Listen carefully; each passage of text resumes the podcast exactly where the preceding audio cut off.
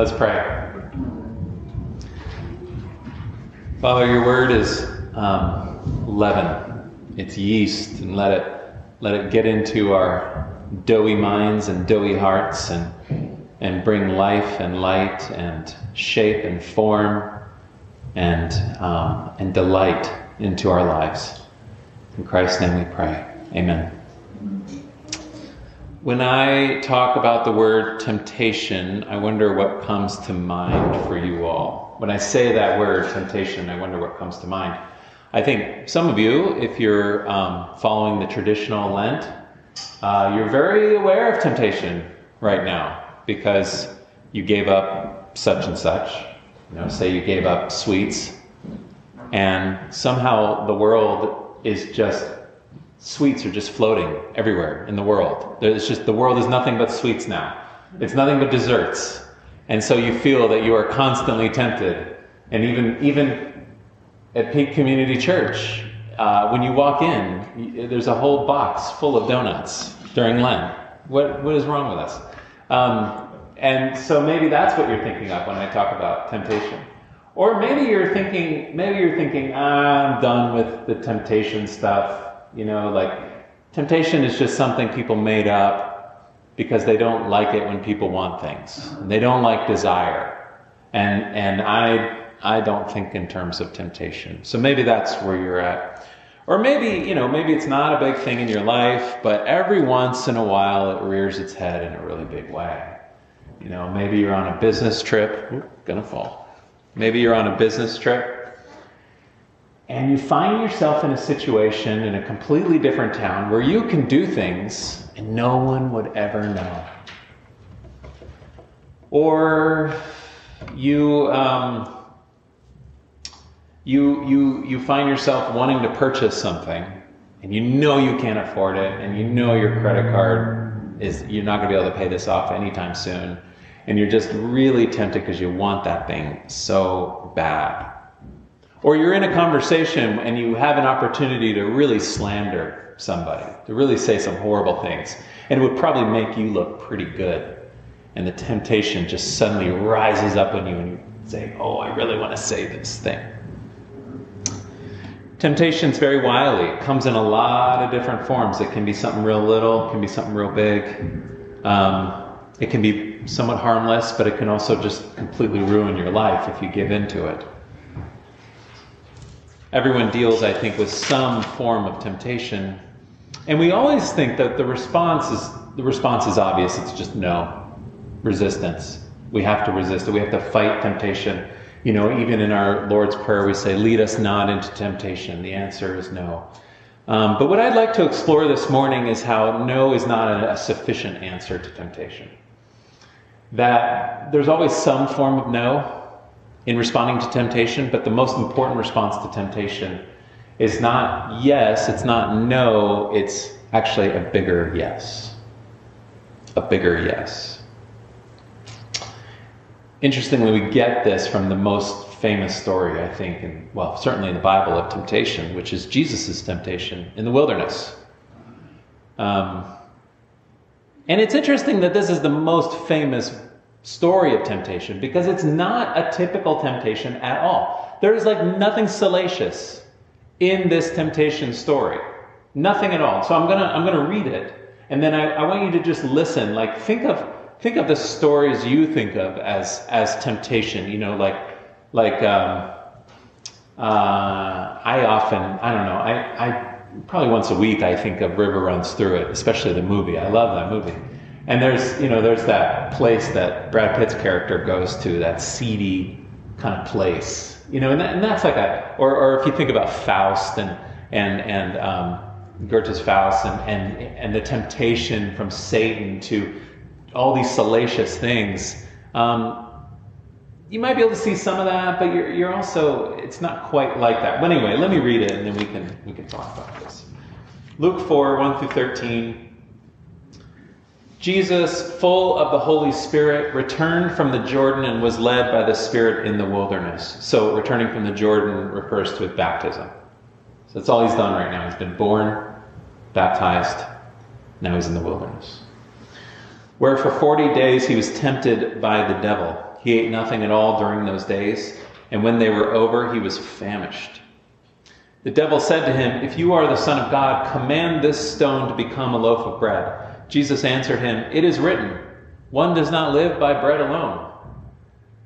Then the devil led him up and showed him in an instant all the kingdoms of the world. And the devil said to him, To you I will give their glory and all this authority, for it has been given over to me, and I give it to anyone I please. If you then will worship me, it will all be yours.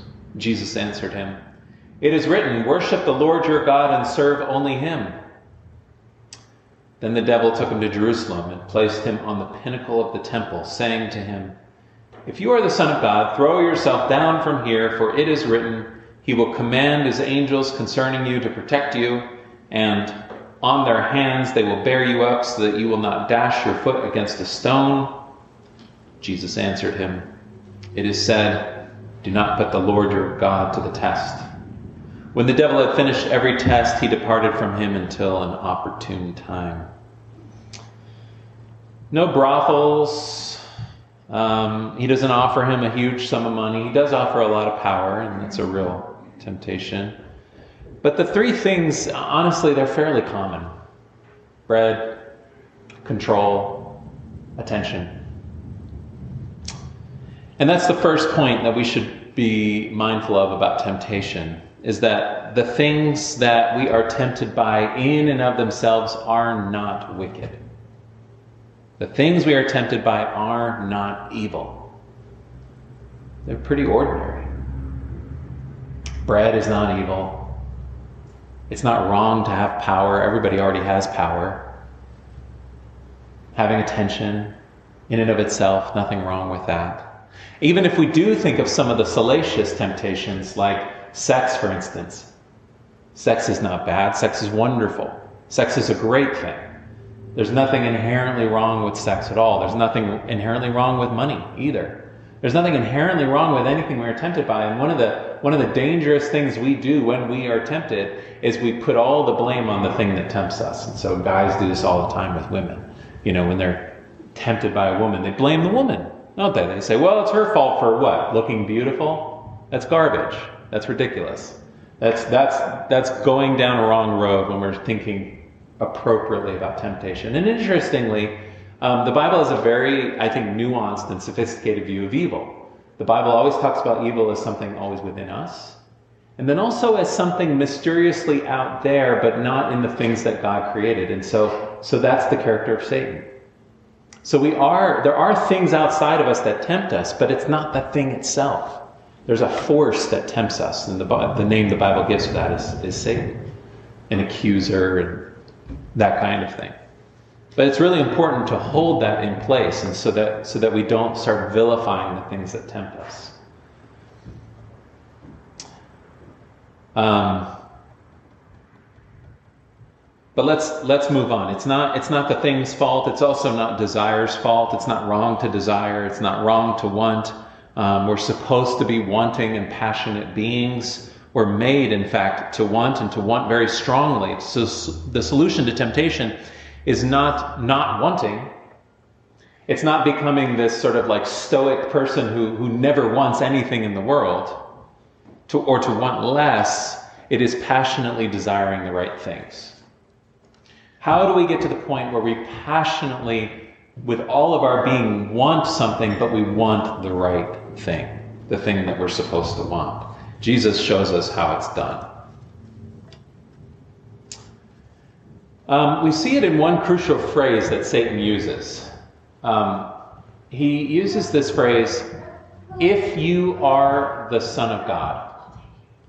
If you are the Son of God. Jesus, uh, Satan says, You're supposed to be someone special. You're supposed to be someone very, very important, so prove it. Show me. Show the whole world. Show yourself. Show God who it is you think you are. Show everybody that you are the Son of God. And at the, at the root of all temptation is this central, central point, which is a doubt, a basic doubt, a question about who we are as human beings. Who am I? Who are you? and whether or not we're enough person. Am I enough of a person, or do I need this thing that I'm tempted by to complete me as a person? Do I need to fulfill myself in this thing that I'm? That's why the pull is so strong. I mean, we're talking about like, you know, you, you could be tempted by a cupcake. And what is a cupcake? It's like nothing. But you can feel really strongly about a cupcake because it's not about the cupcake, it's about your identity as a human being. And you're so drawn to this because you think that this thing, whatever you're tempted by, is going to make you whole as a human. And what could be stronger than that? What desire could be stronger than that? So that's exactly what Satan's doing here. Satan is saying, You think you're the Son of God? Prove it. Prove that you are the Son of God. If you are the Son of God, do this, this, this. Fascinatingly, Everything that Satan asked Jesus to do, he'll go on and do later. He doesn't say no to any of this ultimately. There's a no now, but turn stones into bread, he, he does that and like way more. He multiplies bread multiple thousands of times. And so it's, it's not the thing itself, it's, it's this whole question of, of prove yourself. Show us that you're the Son of God complete yourself in these actions and then and and and and then show us what it's like. So so anything can do this. Anything at all can can can come to stand for the completion of my being. And so for instance i, I knew a guy who um, got hooked on opera music like recordings of opera music. And i don't mean i don't mean like he really liked them or he listened to them a lot. I mean he maxed out his bank account maxed out his credit cards, buying recordings. He would drop his kids off at a bookstore and leave them, their kids, little kids, for four hours while he went over to the music store and just went through opera recordings trying to find the right one and you know that kind of thing. I mean, he he he endangered his children. He endangered his livelihood. He endangered everything in his life. Why? For opera music. I know some of you hate opera music, but that doesn't mean it's inherently evil. It just means he has used this thing as a way of completing who he is because he felt incomplete.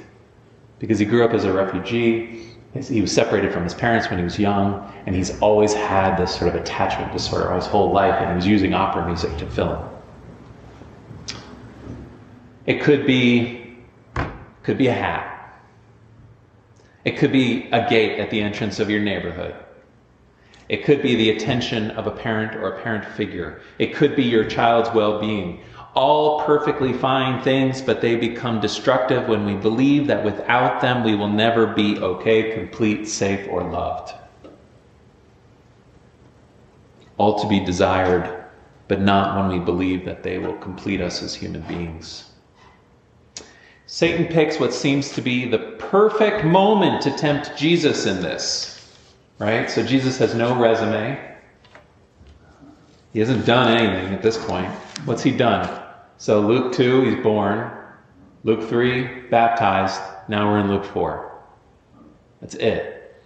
That's all he has going for him. No miracles. You know, he hasn't he hasn't like confronted the Pharisees and like delivered some sick burns. He hasn't done any of the stuff that we think of Jesus as yet. All he's done is like taken a dip in the water and come into the wilderness. Not only that, we're talking 40 days of no food in the wilderness. Some of you, after camping for a week, look awful. Just bedraggled and, you know, the hair everywhere and all this kind of stuff. This is 40 days, no tent, no glamping. So if you were to look at this picture and some, some, some of the greatest artists of our time have painted this scene. If you were to paint this scene, Satan would look more like the Son of God than Jesus. Because Satan was an angel of light, beautiful, a beautiful human being, or a beautiful creature, I should say. So he doesn't look the Son of God, he doesn't, he doesn't have the CV, he doesn't have any of it, okay? What does he have going for him? All, the only thing he has going for him is when he came up out of the water, the voice of the Father said, That's my boy. That's my boy. I delight in him. Oh, I love that kid. That's all he has. That's it. But that is enough. That is enough for Christ. That's enough to resist temptation, but not just to resist it, to go further and to say a bigger and overwhelming yes. So let's look at these three temptations and see how Jesus does this.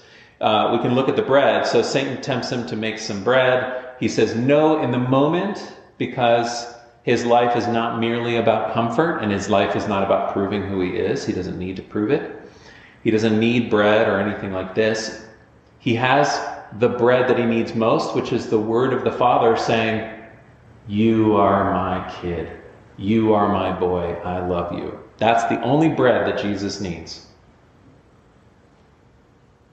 But later he says a bigger yes.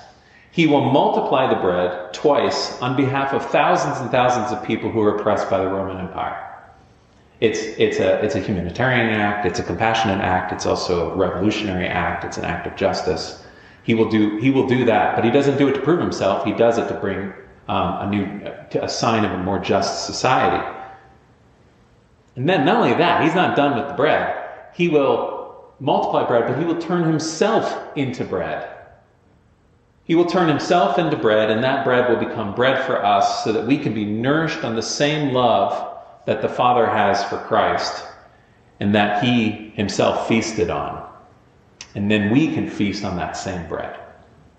All right, let's look at the second one the power over the kingdoms, the temptation to, to control. Satan tempts him with all this power. I mean, it's a perfect temptation for the Son of God because, like, look, don't you want to like do some good in the world? I mean, currently, like right now, in this moment, wouldn't it be great if we had power over all the kingdoms? We could stop the war in Europe right now. That's a real temptation. But he will say no to that because he's going to offer an even bigger yes later. He's going to offer a new kind of power that subverts all other power in the world. It subverts everything not through not through overt power, but through subversion, through the cross and the resurrection. He will gain power even over death by accepting death. And remember, death is the main tool of any tyrant. The death and the fear of death is the primary way that they control people. And he will take that death and he'll turn it right around and say, Death, where is your sting? There is no fear in death. He will disarm all the weapons of the worldly powers, even the fear of death, and he will beat it all into plowshares. Beat it all, take all the swords and beat them into plowshares. Finally, the last temptation is the one where uh, Satan says, okay, use the temple as a springboard, jump off, show everybody you're the Son of God. Big spectacle. Prove who you are. Prove who you are, especially to God. The no is pretty simple. Jesus already knows who he is. We've talked about this. He knows he's the Son of God because of the baptism. But he will say a bigger yes to even this because Jesus will become the temple. He says, I will be the temple, and my body will be the temple, and I will build it up. And, he, and that temple will not be to prove himself, but to prove to the rest of the world exactly what God finally looks like. You know, we won't have this idea of God as, as um, you know, the, the, the old uh, the old tall white guy in the sky with a really long beard or whatever, who looks surprisingly a lot like Burr, um, you know, we'll, we'll, discover that, that God actually doesn't look like that. Um, what, what we'll find when Jesus becomes the temple, what we'll find God looks like is, yes, you know, a Middle Eastern Jew, that is part of it, but also not just Jesus, but the relationship that the Father has with Jesus and the love between them, which we call the Holy Spirit. That relationship, that drama will be opened up to all of us, saying not no to us, but a bigger yes to each and every one of us. So, what I hope is that this understanding of temptation eh, becomes this enormous and transforming yes um, in our hearts. And it reveals the truth about who each and every one of us are. Much more than enough. We're not just enough, we're more than enough for God. God says to each one of you, You are my child. I am so delighted in you. So delighted. He loves you. And so let that delight fill you up so that you can not only say no to temptation, but a fuller and more passionate yes. Um, I was thinking this week of a story I heard about a, um, a young girl who was at a major piano recital with one of the greats, one of the great piano, um, what are they called? Pianists. Yeah, I was thinking piano recitalists. That's not a thing. Um, so, so she's at this piano recital, huge concert hall, totally packed. And in the, in the middle of the recital, the little girl gets up and walks up on the stage and, and to everybody's surprise, and then walks over to the piano. And so the pianist stands up and um, uh, to, to sort of, we don't, we're not sure what's happening. Um, and she walks over to the chair at, at the bench, I mean, piano, and she just starts banging on the keys like this. You know, she's, she's seen what he's doing, and so she's doing it, you know. And there's an opportunity there, right? There's an opportunity to say no. There's an opportunity to kindly, you know, lift her off and say, you know, where are your parents? And, and just get her out of here. But instead, this, this brilliant artist puts his arms around the sides of her like this, and he just starts playing with whatever she's playing. And he starts, he starts uh, adding notes that match, you know, the, the notes or, counterpoint, the notes that she is playing.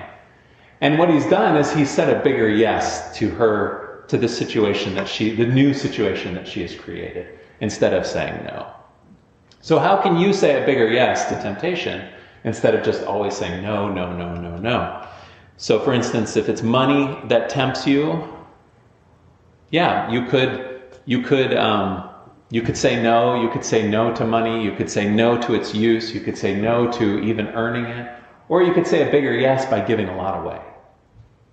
You could say a bigger yes by earn your money, but then give as much as you as possibly you can away to other people. Use it as a gift. Um, spouses, you might be tempted by people who are not your spouse. And of course, you know, we believe in fidelity and faithfulness, and so, and we don't want to blow up our marriages. And so we say no to all these other people.